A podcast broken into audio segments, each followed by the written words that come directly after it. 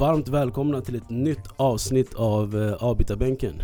Lika kontinuerliga som vanligt i era lurar. Nej, skämt åsido. Eh, som ni hör är det inte den vanliga rösten som välkomnar er till dagens avsnitt. Annars skulle det låta i stil med Hej och välkomna till avsnitt 46 av Avbytarbänken. Nej, skämt åsido igen. Eh, uh, Yasser kunde inte vara med idag och det är inte bara Yasser som inte kunde vara med. Eh, vi är faktiskt bara två i studion. Eh, vi har varit fem en gång, vi har varit fyra, tre och idag är det första gången för två. Och det är inte bara vem som helst som är tillbaka. Och det gläder mig att säga Välkommen tillbaka till studion Mustafa Ativi. Tack så hemskt mycket Dini. Jag måste faktiskt säga efter eh, ja, flera veckors och månader måste man också säga borta från studion känns det äntligen skönt att vara tillbaka.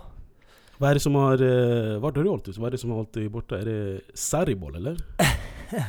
ja, alltså vi, vi har inte hört din röst i studion sen eh, Kepa Arrizabalaga och eh, Maurizio Sarri-incidenten Vi har inte hört din röst sen eh, 6-0 förlusten eh, mot City så... Ja, jag, kan, jag kan inte direkt säga att det är därför jag har gömt mig men eh, innan det också så har det funnits anledningar till varför man har varit borta men eh, ja, det har ju varit på grund av eh, mycket jobb eh, träning och sen har vi varit borta, semester, skidresa, så det har varit en hel del saker men självklart, det är inte... Nej men precis, vi är en aktuell podd så jag ska inte sitta här och vara jobbig och prata om 6-0 förlusten mot City till exempel, även om jag vill göra det. Men hur mår du? Vad har du gjort de här senaste månaderna måste jag ändå säga? Jag har eh, tagit vara på livet, som man brukar säga. Försökt njuta av varje stund. Eh, inte här såklart, utan borta i värmen. Vart har du varit? Eh, varit eh, resa i så kallade Asia Tour. Okay. Som våra lag brukar ibland göra under somrarna när de går på preseason. Men eh, jag spelade inte fotboll utan Du jag låg bara nere på stranden och sola och badade. Pre-season inför studion alltså? Exakt. I see, I see. Men eh, det är faktiskt skönt att vara tillbaka. Jag måste säga, jag är redo att ta emot kritiken. För att för en gångs skull känner jag verkligen att jag håller med kritikerna och journalisterna. Intressant. Det de eh, säger eh, i tidningarna om Chelsea, om Sarri. Och det är mycket av det som stämmer. Så det ska vara skönt att kunna dela med tankarna och åsikterna. Intressant. Ska vi hoppa över direkt till eh, det fotbollsmässiga bara? Då direkt. Absolut, vi kör Är du, är du redo för en duo då idag eller? Jag är mer än någonsin redo faktiskt. Det är, inte, det är inte vilken duo som helst alltså. Det här är, alltså jag skulle säga att det här är typ Titi Henry och Dennis Bergkamp på sina bästa dagar. Typ. Jag kan inte ha, ja, säga emot dig där. Ah, jag ska inte lägga så mycket press på oss, vi får väl se hur avsnittet blir. Vi kör! Innan vi tar på oss våra simfötter och cykloper och eh, djupdyker i helgens matcher vill jag bara snabbt snacka om eh, landslagsuppehållet som eh, ändå inte var för så länge sedan, det var ändå förra veckan. Eh, så det känns fortfarande aktuellt. Eh, Sverige mötte Rumänien och Norge, fick totalt 4 av 6 poäng, vinst mot Rumänien och kryss mot grannlandet. Eh, vad säger vi om det nya Sverige om vi får kalla det så? Eh, vad tycker vi om eh, deras prestation? Väldigt bra inledning måste jag säga inför EM-kvalet. Mm. Eh, de har ju ändå en, ja, en ganska helt okej grupp. Eh, Jag tycker Sverige är en av de två bästa lagen. Och eh, i helhet så kan jag säga att eh, Janne fortsätter att imponera eh, minst sagt på mig men också jag tror på hela Sverige, fansen. Eh, för att han fortsätter att bygga vidare på det han har gjort sedan tidigare. Och det är att satsa mer på unga spelare, eh, ge mer chansen till spelare som, eh, även om inte de är hundraprocentiga på klubbnivå, så kan de ändå få en chans att bevisa sig på landslagsnivå. Och det här är en möjlighet för dem att visa upp sig. Precis, på tiden. Eh, vi såg ju eh, RQ, Robin Quaison, eh, som eh, hade två bra matcher. Eh, Sveriges hetaste spelare skulle jag kalla han just nu. Gjorde ju mål mot Mainz också i helgen. Vad tycker du om eh, Quaisons eh, prestation?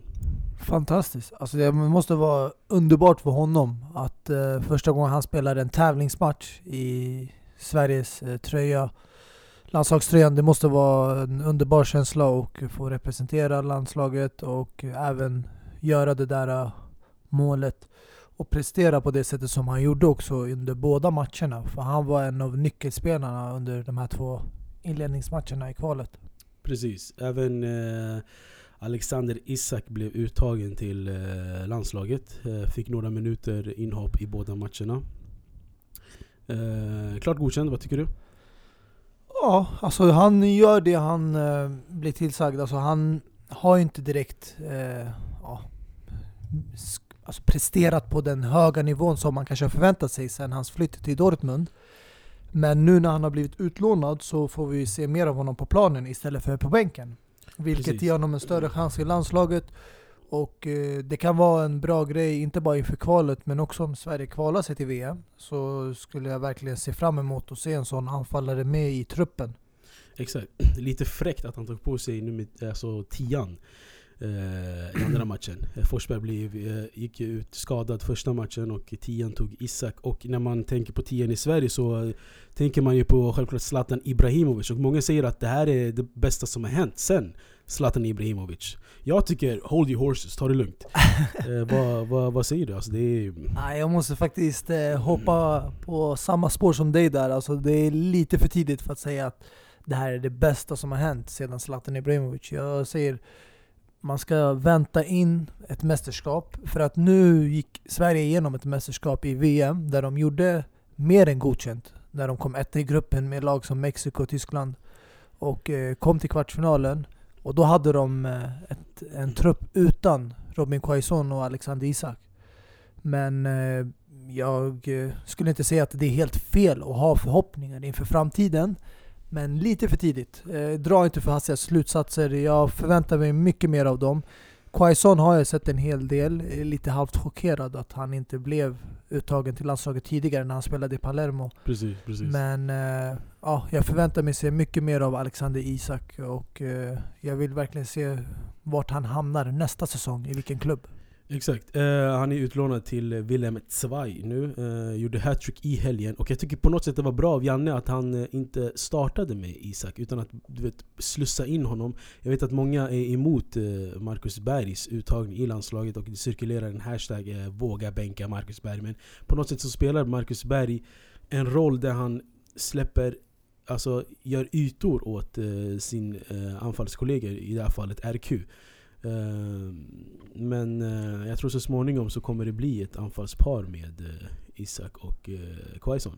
Alltså för tillfället, även om jag inte heller är ett stort fan av Marcus Berg så finns det ingen i tillf- alltså, nuvarande spelare som kan ta hans plats. Eh, det finns ju en spelare som tyvärr hamnat i skuggorna och det är John Guidetti. Även om det går riktigt bra för Deportiva Alaves som ligger i vad är det, topp 6 i Mm. La Liga och har gjort en, eh, ja, deras bästa alla ligasäsong så är han inte en del av det laget 100%. Han har ju hamnat en hel del utanför laget på bänken. Fått göra en hel del inhopp, ibland startat. Så eh, det är en spelare jag skulle kunna tänka mig att man vågar kanske ta och chansa på. Bli det här jokerkortet inför landslaget, även om han är på bänk.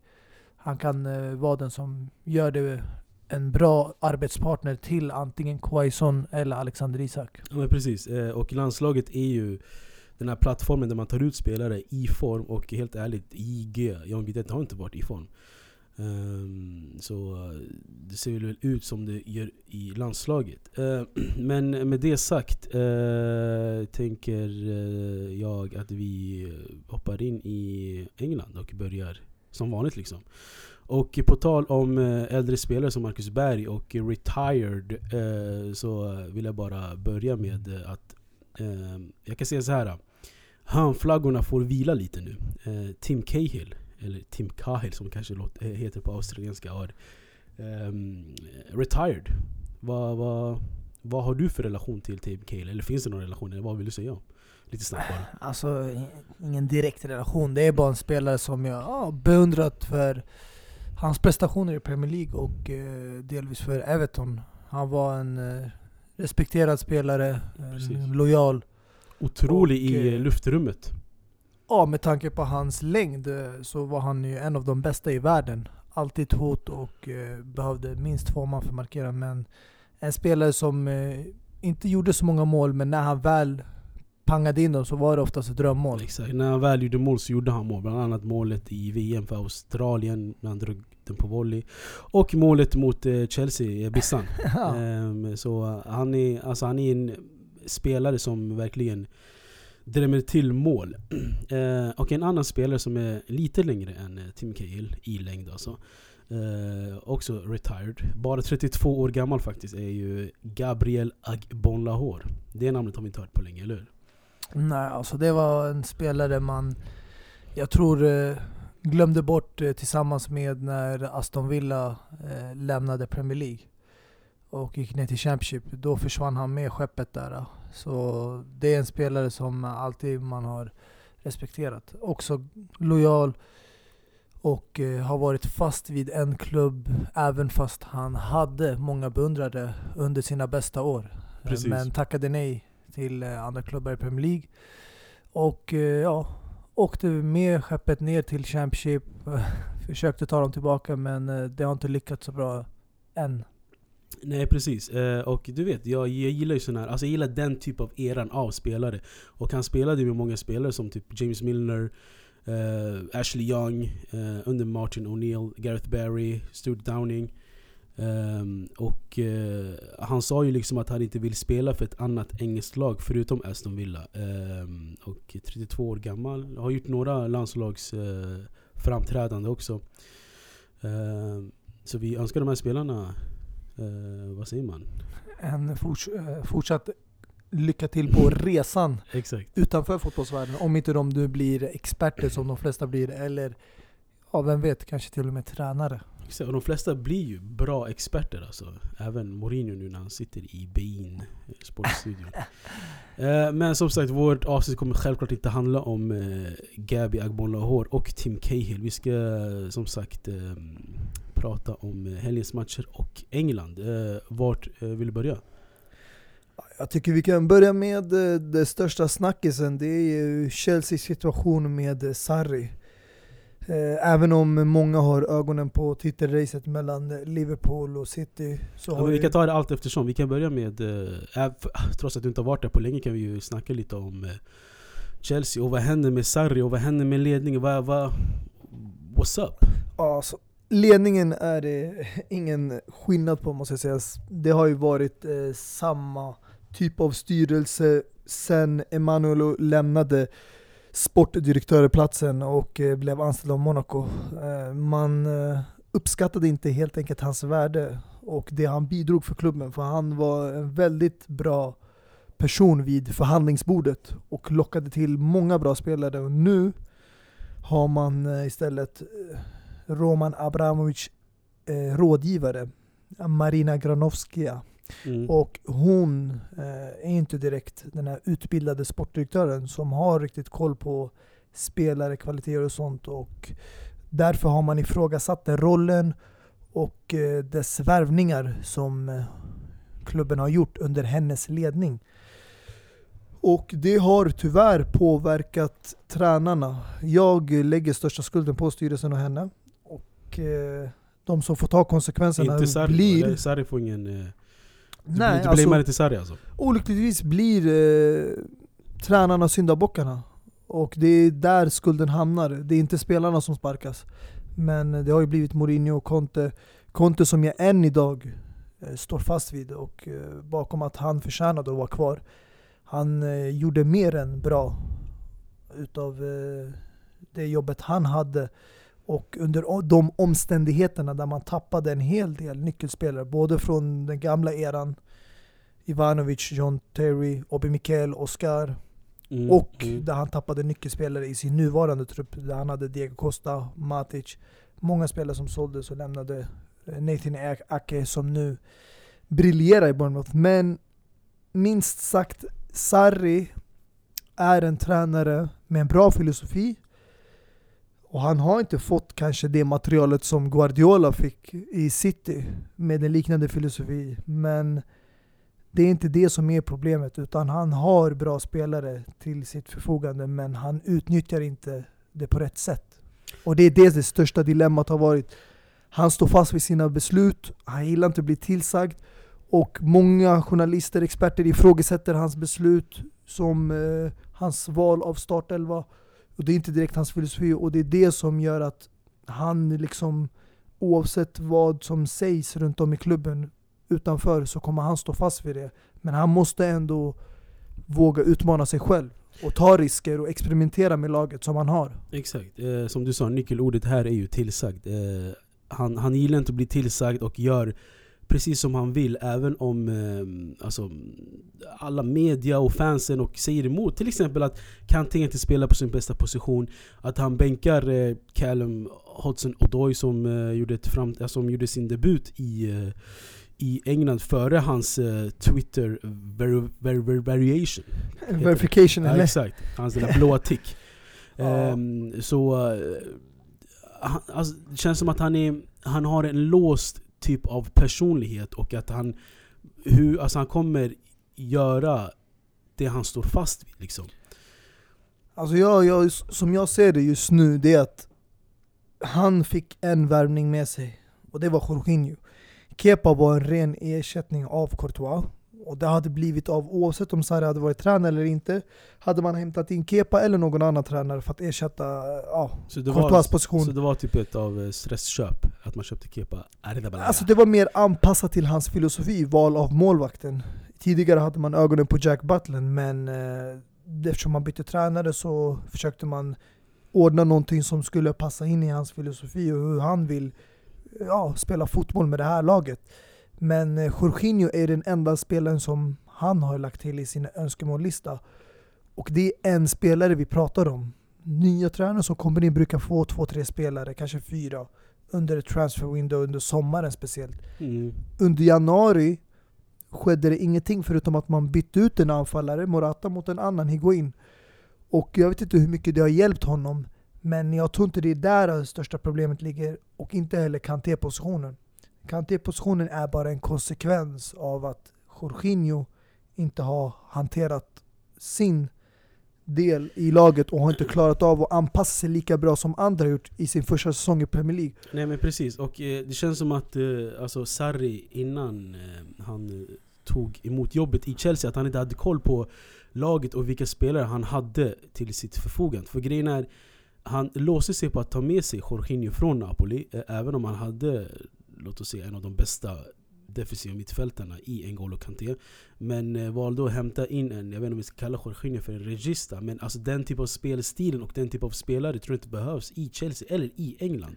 Så jag tror det är där på något sätt eh, Jorginhos spelstil och Saris tanke har eh, misslyckats. Alltså är, man kan ju argumentera fram och tillbaka men jag tycker att det är en bra typ av spelare. Absolut, absolut. Men han hade en liknande spelare och som var perfekt integrerad i Chelsea och i Premier League i väldigt många år. Och det var Cesc Fabregas. Även om han hade passerat en viss ålder där han inte blev bättre och bättre så var han ändå en spelare som skulle kunna klara av en säsong med spelare bakom sig som Loftus-Cheek, Ross Barkley, Kovacic där man kan rotera om han är gammal och inte orkar. Så egentligen tycker jag att spelarköpet av Jorginho inte var nödvändigt. Nu istället släppte man Fabregas, en spelare som kunde klubben och ligan mycket bättre än Jorginho mm. och var anpassad sedan innan han kom till Chelsea från Arsenal-perioden. Och istället släppte man honom och där tappar man inte bara en spelare av kvalitet, man tappade en ledare på planen och i omklädningsrummet till Monaco. Och det är det jag tror har påverkat också Chelsea de senaste åren för att varje transfer window så tappar man en spelare. Det började med Matic, och sen eh, Diego Costa, sen Courtois och nu Fabregas. Och innan det var det John Terry Ivanovic och de här. Så det är det, är det som Chelseas styrelse misslyckas med. Att hämta en tränare, men det är också tränarens beslut som gör att de här spelarna lämnar. Och det är därför det nu hamnar i en situation där man hade egentligen redan passerat den. Den här transition där man gick över från unga mm. spelare, talanger och tog fram dem i laget och sen raderade ut de gamla, äldre spelarna. Men istället man gör det för fort i en fas där spelarna hinner inte ja, integrera sig i laget och Jorginho var helt ny i Premier League. att Fabregas eh, skeppades bort, att man inte gjorde allt i sin makt för att övertyga honom att stanna, det var ett stort misstag. Och likaså med eh, Diego Costa, Matic. Och det är det som är nu konsekvenserna av Chelseas dåliga resultat. Precis. Eh, dålig... Alltså rent Uh, alltså resultatmässigt vann de ju mot Cardiff i helgen men rent uh, alltså sportsligt och det som hände i matchen var ju helt bedrövligt. Eh, uh, Offside-mål, uh, misstänkt uh, målchansutvisning måste jag ändå säga. Uh, offside, klart och tydligt. och ja, bedrövligt helt enkelt. Alltså jag kan säga det där kortfattat att Sarri kanske inte har eh, 100% stöd från styrelsen och eh, ledningen med att få värvningarna han vill. Men han kan ändå göra bättre av situationen och det är dags att ta av sig det där ögonbindlet och inte blunda för det som är sant. För att förr eller senare, om han inte slutar med sina naiva beslut och om han fortsätter vara arrogant, han kommer få sparken. För det finns spelare, och då pratar jag om Emerson, jag pratar om Hodgson Odoi, jag pratar om Loftus Cheek, sådana här spelare som kan ta startplats och prestera bättre än vad nuvarande spelare gör i deras positioner. Men han lämnar dem utanför gång på gång och det kommer kosta det, det, honom exakt, hans jobb. Det, det är det jag säger, alltså Sarri för det första, jag tror inte Sarri är en vinnare. Man, alltså, de, hämtar, de hämtar inte en tränare med eh, erfarenheten av att vinna i Sarri. Han, han, eh, han vägrar eh, spela Cho, som jag kallar honom för, Kalle Motsen Odoi. Eh, och RLC, Ruben Loftus-Cheek. De, alltså, alltså när, när, när Loftus-Cheek spelade i Crystal Palace blev han uttagen i engelska landslaget. Han gjorde jättebra av sig. Han kommer in och gör jättebra av sig. Han gjorde vinnande målet nu mot Cardiff. Eh, Hossein Odoi, Cho, gjorde jättebra i, i, i England och eh, har verkligen visat framfötter men ändå då vill han inte liksom ge, dem, eh, ge dem chansen och speltiden som de förtjänar. Det här är, jag säger som det jag tror det är en, det är en låst personlighet som ligger eh, i, i Sarri. Så många tränare, det är typiska spelkortet som man kör med, det är det säkra kortet. Man kör dem med de äldre, erfarna och rutinerade spelare för att man vill inte ta risken när man är liksom i en position som Chelsea är där man ja, fightas om en fjärde plats och eh, risken är att man tappar den och då är det enda hoppet Europa League. Och eh, det är bara väldigt få tränare som har bollarna att sätta in de här unga spelarna och förändra hela matchbilden eller en eh, ja, säsong som eh, kan vara på väg mot sitt slut och det är antingen två sätt det kommer sluta på. Det är antingen det med en titel och fjärde plats eller kommer man förlora både och. Och hur han spelar sina kort framöver, det vet jag inte för att eh, han har varit väldigt förvirrande tränare också. Eh, vi pratar om hans förändringar under den här dåliga perioden.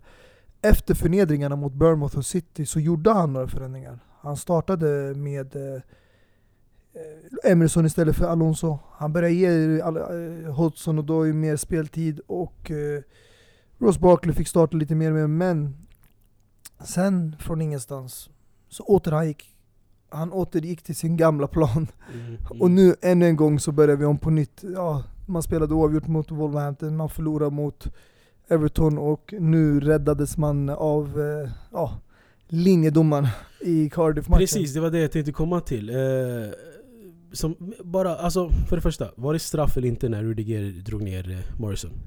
Nej. Så att dra ner i armen, alltså bara rycka i armen är tillåtet? Nej, alltså de ryckte, de drog i varandra, det där är sånt som händer. Rudiger blev lika så dragen och ännu mer av Gunnarsson i första halvlek när tillställningen var 0-0. Och hade VAR funnits där hade jag sagt att det hade varit större sannolikhet att Chelsea fått straff än Cardiff. Okej, okay. vi, vi ska som sagt inte... Vi, vi sitter inte här och ska snacka om eh, matchdetaljer och hur saker och ting skulle vara och inte vara. Men en annan grej jag tänkte också på, målchansutvisning. Är det en målchansutvisning? Nej, jag okay. håller inte riktigt med. Jag tycker David Luiz var i en position där han kunde ha återhämtat eh, och eh, bollen var lite 50-50 mellan han och målvakten som, eh, där Kepa kom ut. Så det var, och där han ramlade, han halkade, de båda tappade balansen. Så det kändes inte som att det var medvetet heller. Okay, ja, det förvånar mig inte att du, att du inte liksom Eh, att, du, att du säger tvärt att Nej men alltså jag tror du vi båda vet, det där är inte någonting som folk Ja. verkligen hade ögonen på. Nej, som största snackisen var offside. Exakt, offsiden. Var, var det offside eller inte? Självklart var det offside. Exakt. Sen att hans syn skymdes av William, det det är en annan femma och det är därför just VAR kan finnas där i ett form av system som räddar linjedomare från sådana här misstag. Precis. Eh, jag vet inte om du såg eh, den här um, i Monday Night Football när Jamie Carragher tog på sig ett par VR-glasögon och kunde se från linjedomarens perspektiv. Och där ser man klart och tydligt att han var skymd av Williams afro. Bokstavligen alltså. Han kunde inte se vart eh, Aspelekueta var när Marcos Alonso nickade ner till honom.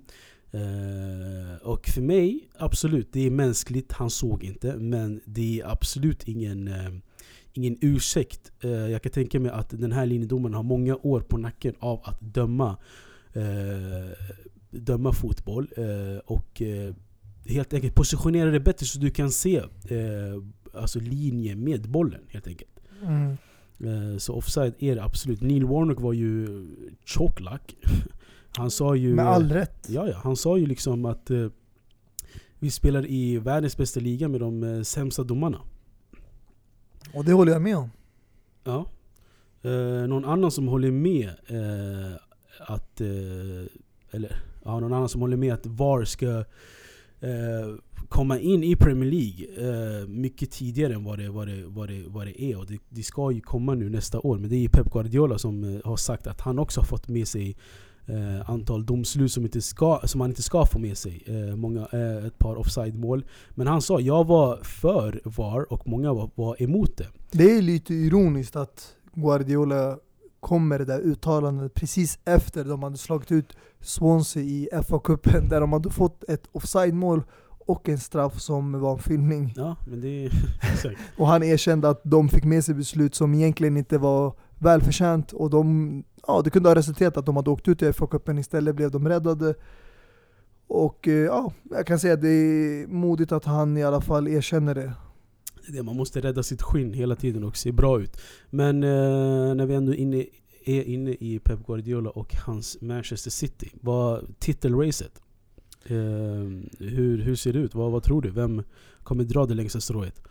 Alltså jag skulle sätta mina pengar på Man City. Just för att eh, erfarenheten ligger i att eh, City har många vinnare. Det finns en vinnarmentalitet där. Eh, de vann ligan förra året. Eh, många spelare där eh, som eh, Vincent Kompany, David Silva, Agüero har vunnit flera titlar tidigare med City. Och eh, just det kan ge dem eh, the edge över Liverpool.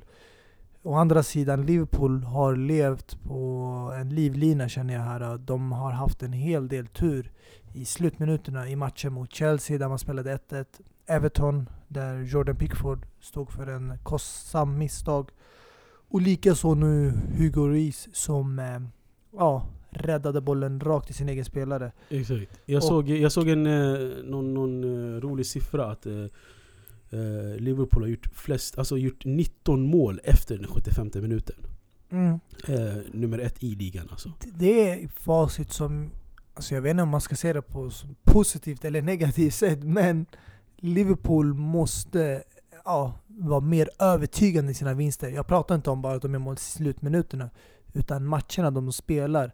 Nu när du kollar eh, mot Tottenham, eh, det var en ganska jämn match där mot andra halvlek, det lutade sig mer åt att Tottenham skulle vinna. Mm, mm. I, jag kommer ihåg ett läge där Sissoko och Son kom två mot en mot Ja, Van han, Dijk. fick, han fick stress i Soko. Jag visste Han inte om man skulle passa passa Son eller om man skulle avsluta, sen blev det bara någonting Alltså i däremellan. sån där situation, är du en striker, självklart, du går själv.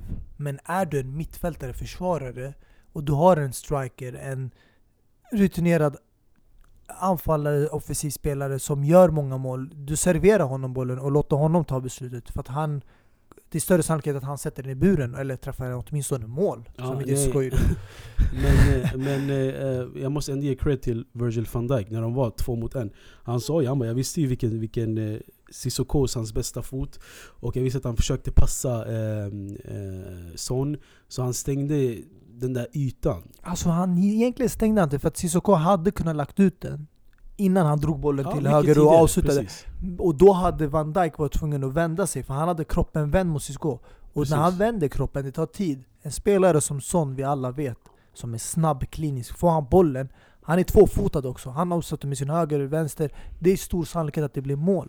precis. Men jag ska inte liksom dra där slutsatsen att det var därför eh, Tottenham förlorar. Utan jag lägger största skulden på Hugo Rys. Som inte första gången, inte andra gången.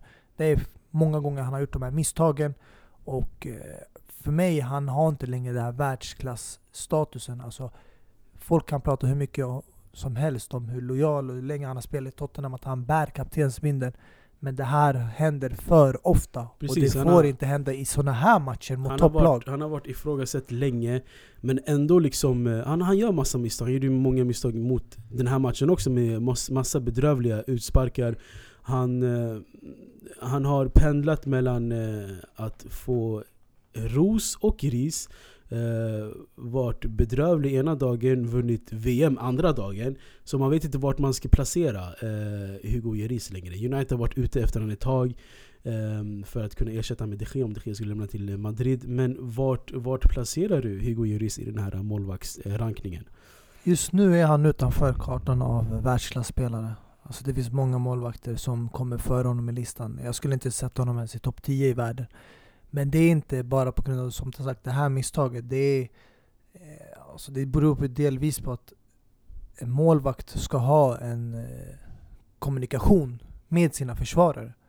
Som en eh, målvakt, du ska kunna ge order och ställa dem på rätt position. Och det är det han inte gör rätt heller. Tottenham har förlorat fyra matcher på de fem senaste i ligan. Och den femte var oavgjort resultat. Hemma mot Arsenal där de skulle åkt på en förlust om inte vore för att Aubameyang missade straff i Mm. slutminuterna. Och det här eh, resultaten speglar absolut inte det laget som Pochettino har byggt upp och hur de har spelat i övrigt för säsongen. Så det är någonting som har hänt där och det är någonting som inte ja, stämmer i klubben. Och eh, Liverpool med all rätt, de tog vara på det. Så gratulerar till dem. Men eh, striden är långt ifrån över och med en mindre spelad match för City så Precis. har de ändå övertaget. Precis, på andra sidan av titelracet står ju eh, City som många eh, håller dem för favoriter. Ehm, och om jag, om, jag, om jag får tolka det så som du har beskrivit Liverpool är att de, de inte vinner på ett övertygande sätt. Eh, och att eh, City är nog eh, mer erfarna i att vinna. Ja, det- så ja. det är, det är det, de har ju det övertaget. Och sen har de också en vinnare i form av Guardiola. En Precis. tränare som har vunnit jättemycket med Barcelona Bayern München. Och eh, gjorde det även förra året med City. Så det är det som eh, är det stora testet för Liverpool. Att bryta den här förbannelsen. Eh, Jag skulle ja, bli chockad om de gjorde det. Eh, Men Klopp är en bra tränare och han visade det i Dortmund, Tyskland. Men det här är ett mycket större test. För det är mycket att... Alltså mycket stor skillnad i form av Premier League och Bundesliga. För här, varje motstånd ger ett test. Men precis. Eh, och och, eh, City får inte glömma bort Kun Agüero. Har exakt. de i spetsen. Precis. som Sergio, han har- eh, Sergio Kun Agüero. Ja, han har briljerat upp till skyarna medan Salah är mållös i åtta matcher. Ja. Så Eh, där har du för och nackdelarna för City och Liverpool. Och eh, inte nog med det. City har andra spelare bakom Agüero som gör det riktigt bra. Och en av dem är Sterling som eh, är just nu i kartan en av de bästa i världen. Den formen han är, han har nått ett momentum där han verkligen känner att han är bland de bästa, inte bara i laget men i ligan också. Och eh, i mina ögon har han mognat väldigt mycket det senaste året. Precis, jag, jag håller med om att Sterling är den hetaste spelaren i England. Uh, han har mognat uh, och det har varit ett stort mediedrev kring Sterling länge. Men han, han, han, han, han, han, han, alltså han svarar på det bästa möjliga sätt med att göra mål och med att prestera bra. Men jag vill landa lite i uh, Sergio Kun uh, som, eh, som har en otrolig facit måste jag säga. Eh, han har gjort eh, 228 mål i 328 matcher och har tangerat Henri eh, i hans tid i Arsenal. Men har gjort det i 48, mindre, 48 eller 46 mindre matcher. Eh, vad, alltså om vi bara snabbt pl- placerar dem sida vid sida, Thierry Henry och eh, Agüero. Vart, vem Alltså har, målmässigt, absolut. Med all rätt förtjänar han den credit, att han har nått den siffran. Men eh, det är under annan era. era, exakt. Precis. Och eh, laget eh, som eh, City har med Guardiola som kretsar runt Agüero. Eh, jag skulle inte säga att Henry hade samma typ av eh, ja, backup där bakom sig. Han serverades inte på samma sätt som han gör från spelare. Där du har Leroy Sané, Sterling eh, är på kanten och du har bakom honom Kevin De Bruyne, David Silva. Alltså det är många spelare som eh, City ja, har och på bänken har du också eh, Gundogan, du har Mahrez, alltså Bernardo Silva. Det är så mycket firepower att det, det är nästan helt intill omöjligt att inte man gör minst 20 ligamål om man spelar som en anfallare i City. Alltså jag, alltså jag Men håller... Agüero förtjänar ju självklart credit för att han är en, för mig i alla fall, den bästa centrala anfallaren i världen. Precis. Och Eh, jag har alltid tyckt det de senaste säsongerna för att han har varit så jämn till skillnad från andra anfallare. Exakt, Han- för grejen är alltså han, han, alltså, han, han kommer ju aldrig upp i de här monstersiffrorna där han spelar 50 matcher i, per säsong, eller 60 eller 70. Han är, han är skadad lite då och då, vilar lite då och då. Eh, Gab, Gabriel Jesus får spela istället för han lite då och då, men ändå har han jättebra siffror. Alltså, jag, jag håller Agüero eh, bättre i, i boxen som en, som en renodlad anfallare än Onri. Onri var mer typ av en spelare som kunde göra saker eh, på egen hand. Eh, hade mer teknik och kunde dribbla förbi spelare på ett, eh, på ett klassiskt sätt. Um, så det, jag, alltså jag gillar absolut inte att jämföra två bra spelare. Jag tycker man ska, man ska ta dem för vad de är och uh, uppskatta deras spelstil för vad de är. Men uh, jag tycker Agüero på något sätt Även om han är den bästa anfallaren i världen just nu På något sätt är ändå lite underskattad.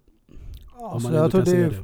folk har tagit honom för givet. Men eh, Henry och hans kvalitet, det är någonting som eh, var ganska alltså, speciellt. För att han, absolut, han var med ett lag som var The Invincibles. Exakt, men jag tror alltså, oslagbara. Men eh, motståndet känner jag i eh, Premier League nu, är, det är bättre. Men samtidigt är City mycket mer överlägsna än alla andra motståndare. Och det underlättar för en spelare som Agüero. Medan eh, Henry, han fick jobba mycket hårdare med det laget han hade. Vi alla vet, eh, Wenger var känd för att hämta spelare som var unga, eh, oprövade. Så när han från byggde Frankrike sitt, dessutom. Alltid. Exakt. Så när han byggde sitt lag, det var mycket liksom, eh, ja, att man överträffade folks förväntningar. Till skillnad från City där folk har redan höga förväntningar med de trupper som Guardiola har hämtat in, spelarna och laget som han har byggt. Mm. Så jag tycker därför på det så sätt jag sätter Henry över Agüero för att hans mål och hans eh, sätt att bära laget hade en mycket större betydelse för Arsenal. Precis, Han alltså, hade en betydelse som kanske Ronaldo hade för United som han hade för Arsenal. Ja, alltså jag tror många, eh, många håller Henri lite kärt för det, det var en annan typ av era, det var mer, alltså han hade en annan typ av persona, alltså han var en han var, han var hela paketet liksom.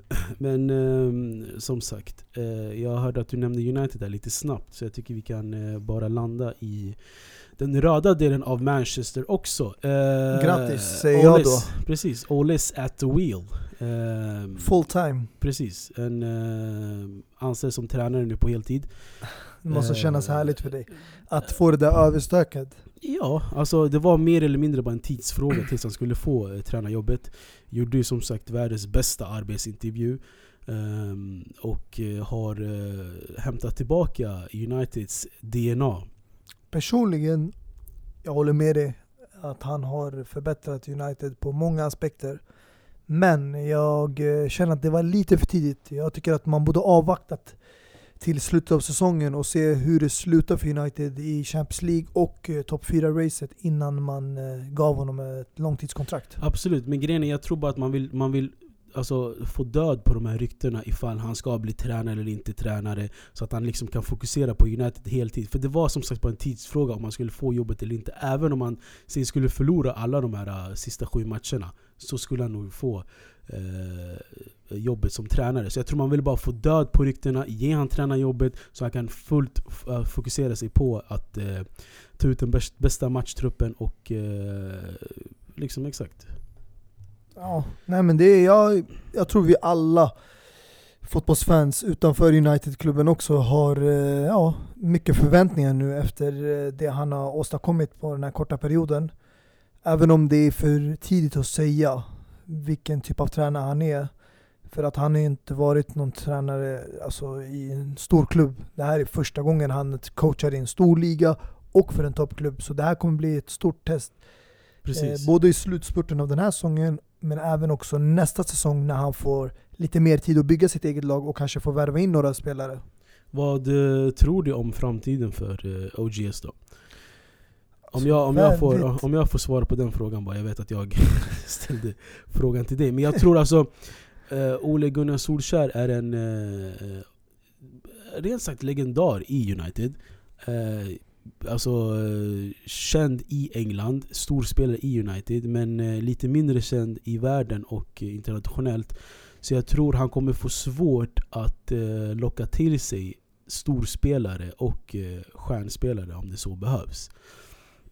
Um, men jag vet inte.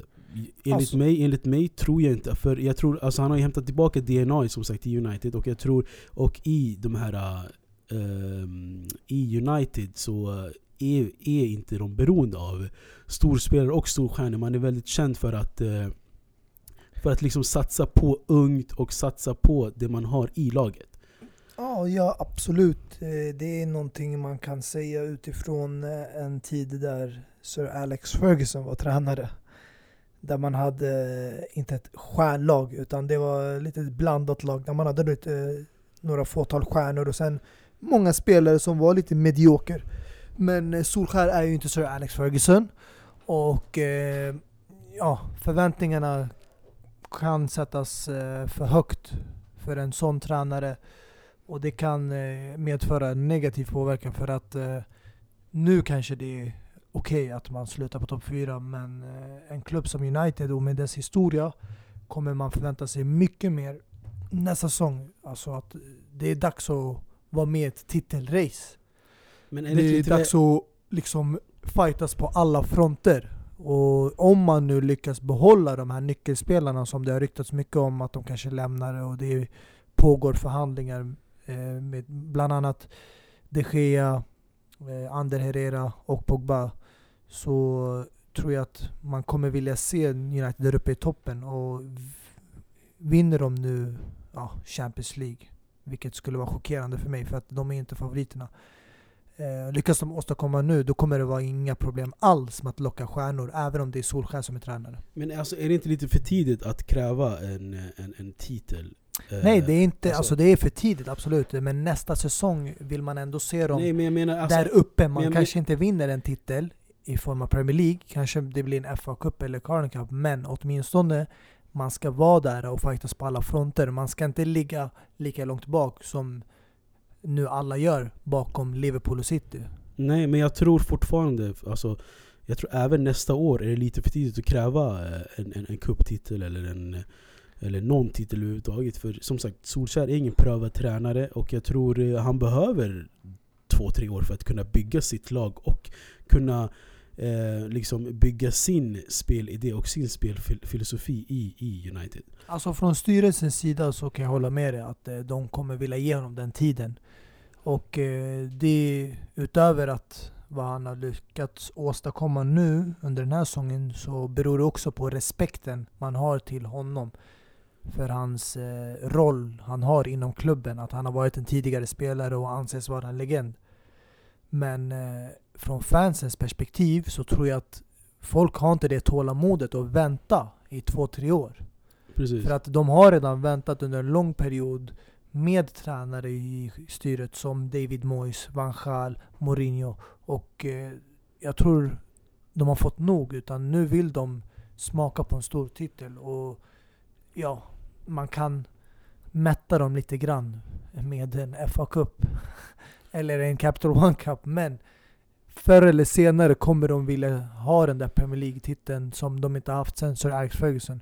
Och vem vet, kanske en eh, överraskning i form av Champions League.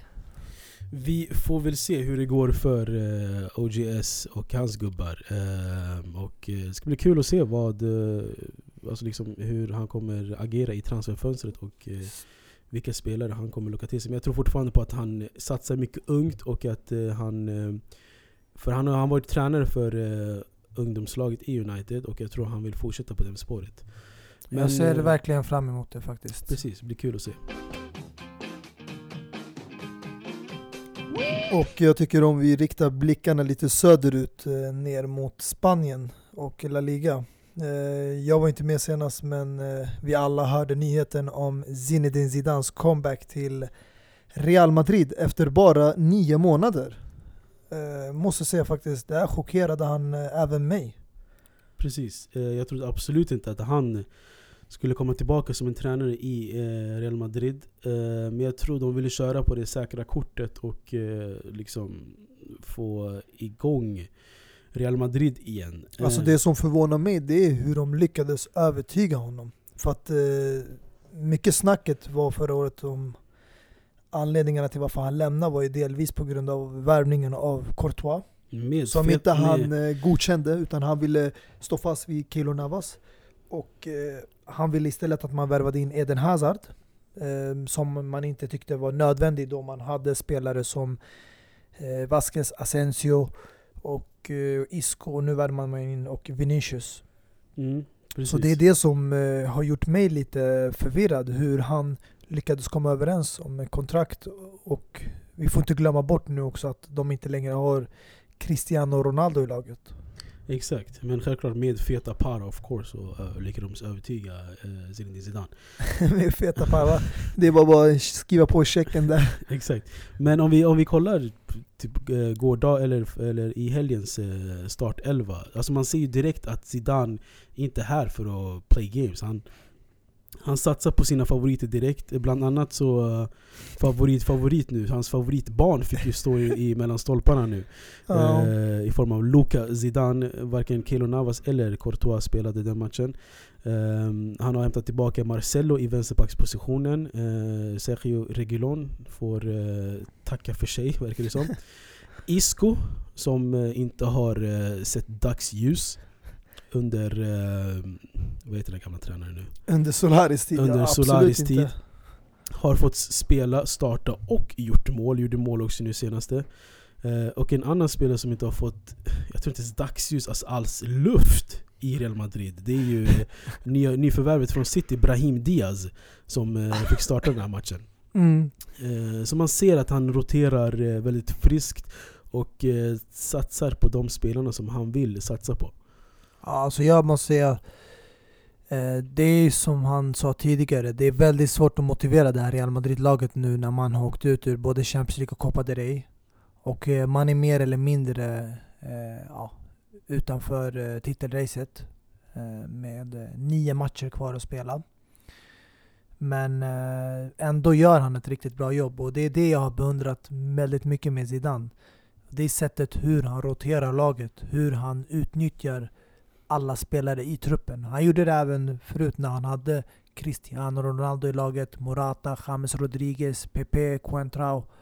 Eh, alla de här spelarna som har lämnat nu, eh, så gjorde han det på samma sätt. Nu har inte han lika bra kvalitet i laget. Det är väldigt många unga spelare, nyförvärv. Men eh, det ska bli intressant att se hur han bygger vidare på det här laget.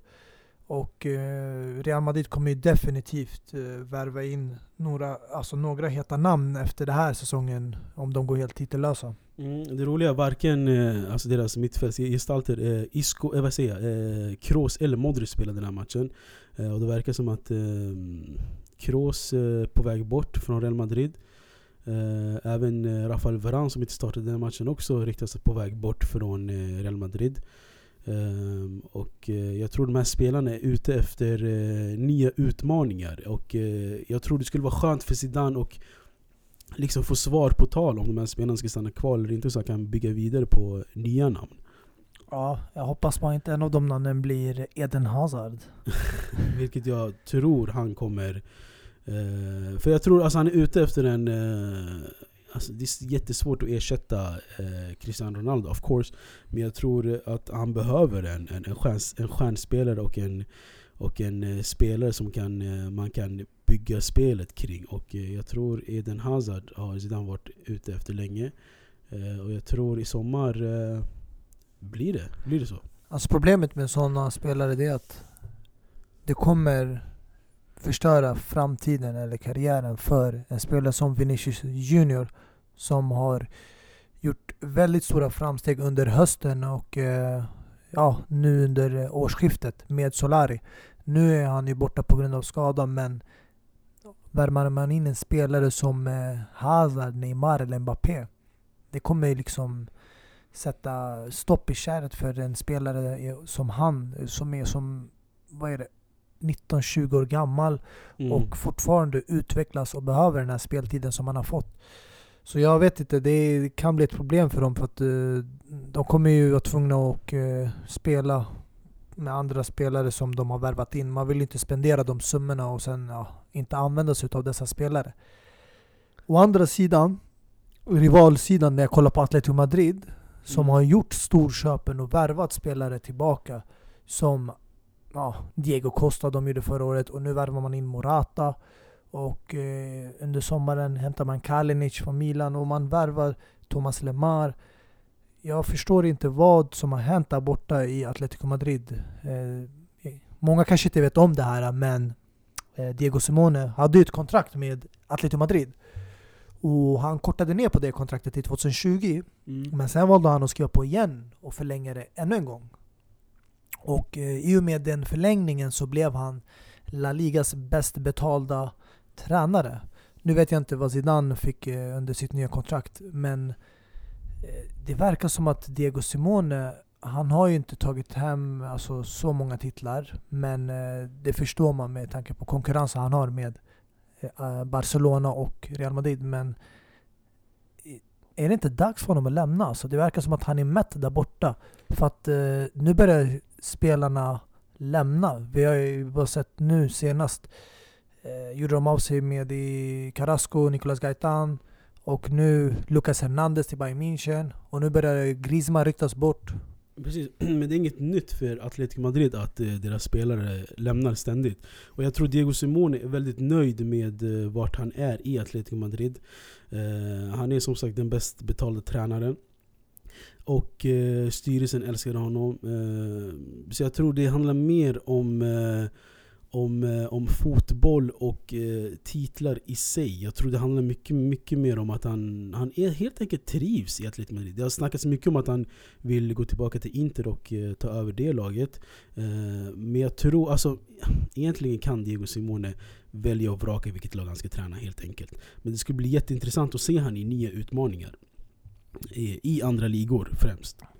Ja, alltså jag tycker att eh, Atletico Madrid har haft en bra utveckling under honom men nu den senaste ja, två åren så har det ja, fastnat lite grann.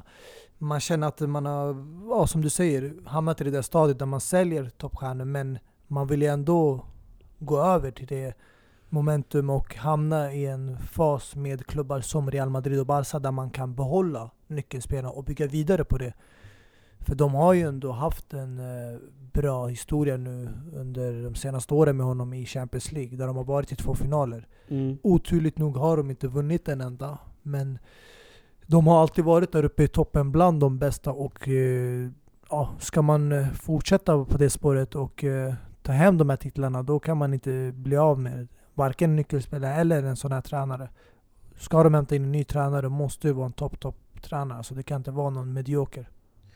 Precis, en medioker tränare eh, tränas ju av eh, Barca i alla fall, eh, enligt många. Eh, men eh, leder ligan eh, ganska komfortabelt. Eh, och Messi som fortsatt spottar in mål. Han har nu kommit upp i 40 mål nu i säsongen och han har gjort det sen säsongen 09-10. Eh, ja, vad ska man säga? Är, han mänsklig, Leo Messi? Ja, eh, det är han förmodligen inte. Men eh, absolut, det, det han har åstadkommit det, det är eh, det är någonting som vi kanske aldrig får uppleva igen. Och han verkar känna sig hemma i Barcelona. Många har pratat om att man kanske vill se honom i en annan liga annat lag. Ja, men det, det kommer inte ske. Det, det kommer inte ske. Jag tror inte förrän kanske seglat. han återvänder till eh, Argentina. Men mm. det sorgliga nog är att vi inte får se den här sidan av honom i landslaget. Och man kan skylla på andra spelare och eh, tränare. Men oavsett vad, om du är omänsklig så känner jag att du kan ja, göra det lite bättre. Och många pratar om eh, kvaliteten och talangen som man består. Men det finns många andra egenskaper eh, som spelar roll när du ska kunna åstadkomma någonting på landslagsnivån. Och det är där jag tror Cristiano Ronaldo har lyckats göra. Och det är därför eh, många säger att han är en hard working man som har kämpat sig till den nivå han är. Han har inte blivit född med den här talangen. Och det är mm. därför jag hyser mer respekt, för att han har gett mycket, mycket mer. Vi har hört så många uttalanden från tränare och före detta United-spelare som säger att varje morgon man kom så var Cristiano där först. Jag kom en halvtimme, timme tidigare och han var redan där. Precis, precis. Och det här bevisar vilken mentalitet, vilken standard han har.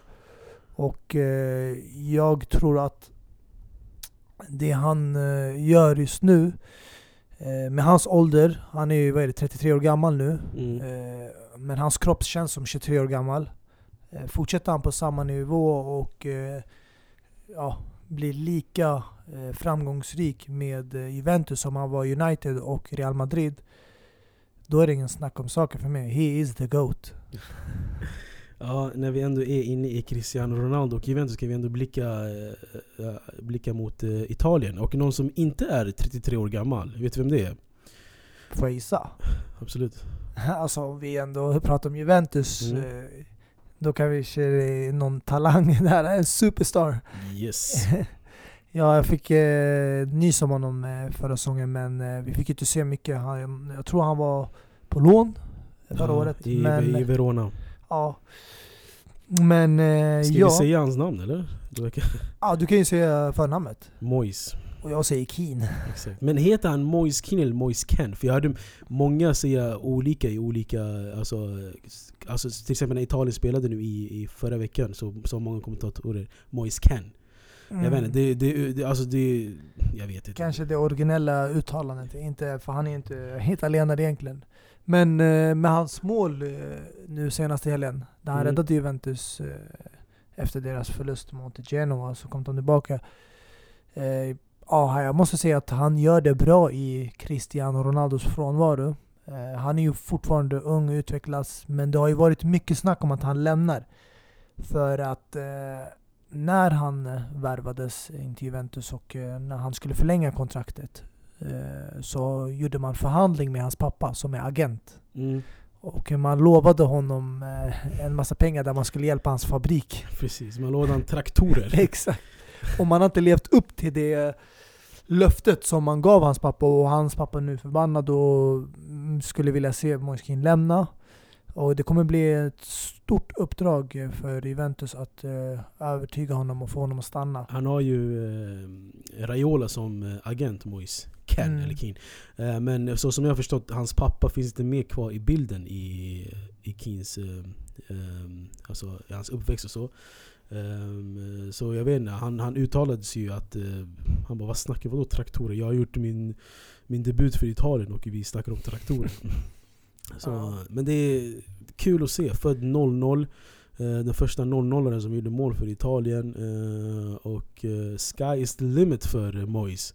Och han tangerade också Balotellis eh, målrekord för, eh, jag tror det var mål per minuter eh, för unga spelare i Italien. Mm, som mm. Balotelli hade åstadkommit i Inter. Mm. Så gjorde han det nu för Juventus. Precis. Så han är på rätt eh, väg. Ja, och jag, alltså jag tror inte man kan säga i Cristiano Ronaldos frånvaro så som du uttryckte det. Jag tror alltså de kan definitivt spela tillsammans. Alltså Moise Kean är ju en typ av eh, anfallare, renodlad anfallare. En nummer nio helt enkelt. Eh, så Frågan också- är det om, vi alltid diskuterat tidigare om att Ronaldo passar in med en eh, all-around-spelare som Benzema. Mm. Som oftast går utanför boxen, hämtar upp bollen ut mot kanten. Ja men Krille, Krille behöver någon som spelar för honom. Frågan är om Keane är en sån spelare eller om han är en boxspelare som till exempel Agüero. Eh, ja. Det är, det är för tidigt att säga. Alltså det, vi har sett för få minuter av Moise och eh, jag vet inte, vi får väl se helt enkelt. ja, Mm. det kommer bli en eh, ja, svår uppgift att eh, peta Mandzukic där. Precis, precis. Eh, lite längre ner i tabellen. De brukar ligga vid tvåa, trea sådär. Men inte fyra, inte femma, inte sexa utan de parkerade i sjunde plats. AS Roma. Ja, det, det där är ett stort frågetecken måste jag säga. Eh, många har ju diskuterat eh, ja, deras ekonomiska situation. Vilket jag förstår mig helt på. Att eh, de har ju tappat en hel del nyckelspelare genom åren. Och eh, det måste man ta hänsyn till. Men eh, det här är inte likt Roma även för de har alltid haft den här strukturen att de är bra på att ersätta spelarna med eh, nya spelare för rätt pris och eh, lyckas integrera alltid spelarna på ett bra sätt ganska fort och brukar anpassa sig snabbt och återhämta sig efter varje säsong. Men eh, nu har det ju gått helt åt helvete och det är ja, ingen som har kontroll på styret. För mig var det ett stort misstag att sparka Di Francesco. Och snälla herregud, vem hämtar man in? Man hämtar in en tränare som varade i vad är det, två månader i Fulham. Precis, och var innan dess i Ligue 1, Claudio Ranieri. Som jag tror kommer bli värd, alltså den snabbaste tränaren att kunna alltså, managera tre lag på så få månader. Eh, alltså dröpligt, jag vet inte vad eh, han håller på med. Han ställde sig mot en annan gammal Chelsea-tränare i form av Carlo Ancelotti. Eh, som också har blivit eh, ifrågasatt, eller? Ja, alltså det är ju, tyvärr har inte han levt upp kanske till eh, Napolis standard men de är ju ändå där de ska vara. De är ju alltid på andra platsen men eh, jag tror inte någon förväntar sig att de skulle utmana Juventus om ligan efter eh, Cristiano Ronaldo anlände till Italien. Nej, alltså Juventus har prenumererat på Serie A i tio år framåt. Så det, är, alltså, det spelar ingen roll om, det om du heter Napoli, eller Inter eller Milan så kommer Juventus vinna dem. Eller jag ska inte Ja. säga tio år framåt, men du, du förstår vad jag menar. Ja, jag, jag förstår eh, poängen. Däremot eh, måste jag säga att eh, förnedringen där Roma fick smaka på är Ja. icke acceptabelt. Och det här det är någonting som alltså jag blir chockerad för oavsett tränare, oavsett spelarna, alltså det här är ändå Roma, det är en stor klubb. Eh, stor stadion, eh, ja, kända fans runt om i världen. Det, sånt här är inte sånt som händer ofta på hemmaplan men eh, det ska bli intressant att se hur Men de jag tror, reagerar. alltså, jag tror det gick fel i det här äh, generationsskiftet man försökte göra efter att Eh, eh, Francesco Totti eh, la skorna på hyllan och De Rossi började komma upp i åren nu.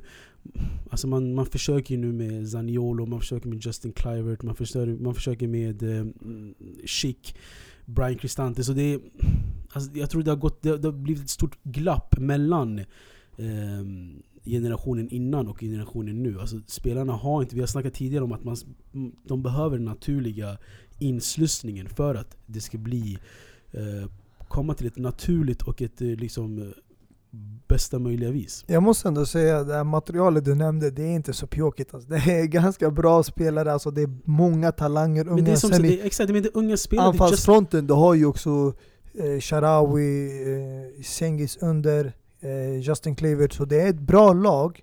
Men jag tror det är bara fel man de har valt för jobbet. Det är det som är problemet. Och eh, jag tycker det var orättvist att Di Francesco fick sparken bara för uttåget mot Porto. Självklart var det lite orättvist eh, beslut. Eh, man pratade om dombesluten där eh, Porto fick fördel med sig och straffen och sånt. Men eh, Roma, ah, jag tror ingen förväntade sig ändå att de skulle gå hela vägen och vinna Champions League. Eh, även om de är förra årets semifinalister. Men han förtjänade i alla fall att avsluta den här säsongen och jag tror han hade gjort ett bra jobb och skulle kunna ta dem tillbaka till en topp 4. Men nu hänger det på tråden för att det är många lag där uppe i toppen. Speciellt efter Lazios vinst mot Inter, Mm. där de tog vara på Icardis frånvaro, där han fortfarande är utanför laget. Eh, minst sagt att eh, du har också Milan och Inter där. Så Mm. det kommer bli en hård kamp. Jag tror Roma nu är ute ur leken och det är mellan Lazio, Inter och Milan vem som tar de här två sista platserna. Alltså jag tror inte man ska räkna bort Atalanta helt och hållet heller. Alltså, de har ju varit otroligt bra den här säsongen. Ligger bara eh, tre poäng bakom eh, fjärde laget eh, Milan. Eh, har ett gäng intressanta spelare som Duvan Zapata och, eh, och eh, Gomez. Eh, så det är, alltså det är ett Serie A det här året som är som många överraskningar. Ja, så jag, jag håller med. Det, det, det kan bli en eh, överraskning av eh, Atalanta, men jag har svårt att se dem hålla ut eh, säsongen och eh, inta de där platserna. Men eh, det kommer bli väldigt intressant mot slutet. Eh, däremot eh, lägger jag mina kort på eh, Milano-klubbarna. Eh, jag vet inte om Lazio håller måttet. Eh, det är förra året, vi såg ju själva. De var vid mållinjen till att ta en Champions League-plats. Och så sumpade man det på hemmaplan. Precis, precis. Så jag, jag vet inte om de klarar sig det här året också. För det, det känns inte som att eh, de har eh, den här mentaliteten. Och Milan med Gattuso och eh, Krzysztof Piontek är po, spetsen.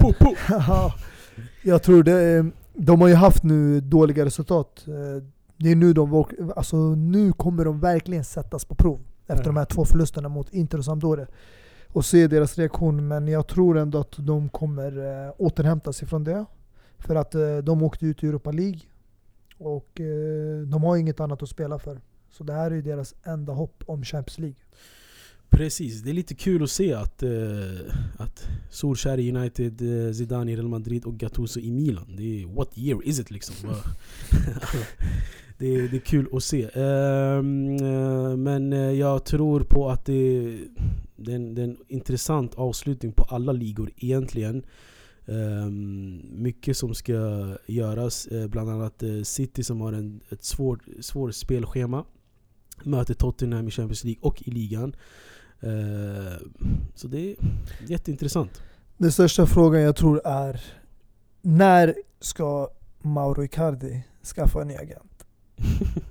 För att eh, det här eh, påverkar ju Inters situation väldigt mycket och eh, det kommer inte sluta bra om det fortsätter på det här eh, spåret för att eh, ja, det är många klubbar som är ute efter centrala anfallare och om de inte får ordning och reda på det här kommer eh, ja, sommaren vara sista säsongen för honom.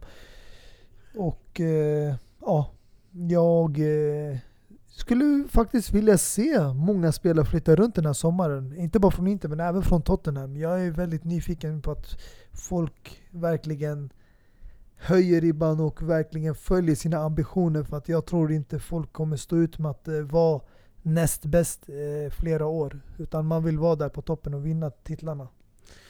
Och då gäller också Harry Kane och ja, Ja, Eriksen och spelarna som finns i England. precis. Men eh, Eh, med det sagt då. eh, Jadon Sancho. Ja, det är ett gäng intressanta spelare man kan eller vill följa nu eh, denna säsong och i nästa säsong. Eh, Jadon Sancho som, är, som verkligen ryktas till United eh, för Har övrigt. flest assist i Europa denna säsong. Precis, men som sagt det är skillnad på Bundesliga och eh, eh, Premier League.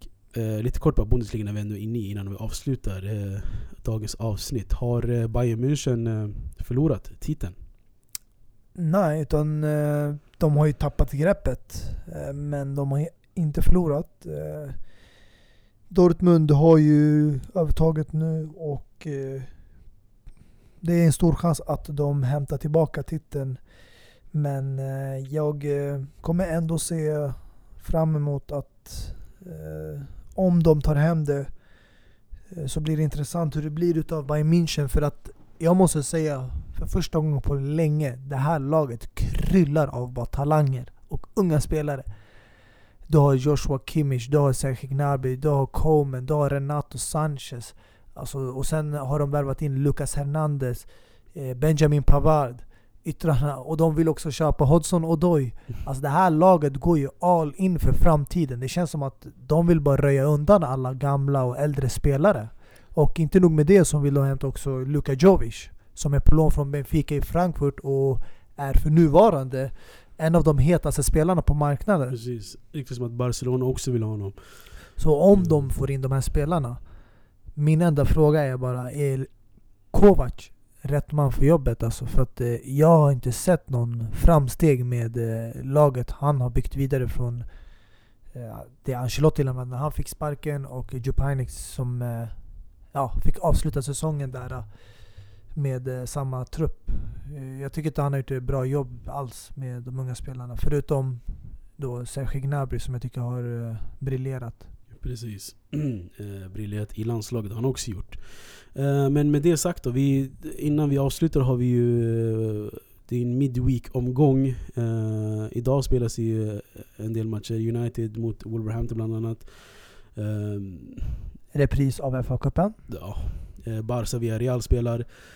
Milan, Udinese, Cagliari, Juventus. Eh, är det någon match du ser fram emot speciellt mycket?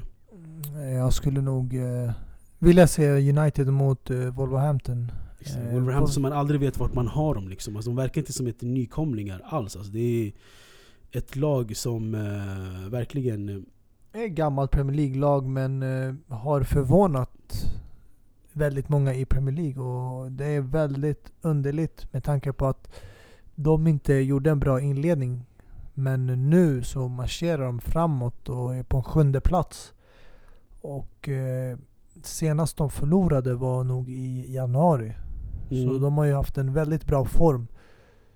Och man hyllar ju mestadels tränaren och sen eh, nyförvärvet Raúl Jiménez. Exakt. Eh, verkar som att eh, den portugisiska tränaren vet vilka portugiser han vill ha i det laget. Men imorgon är det också matcher. Det är bland annat eh, Spurs mot Crystal Palace. Eh, Det blir intressant att se vad eh, Pochettino kan göra mot eh, Roy Hodgsons gubbar. Ehm, eh, Valencia mot Real Madrid. Högt intressant match.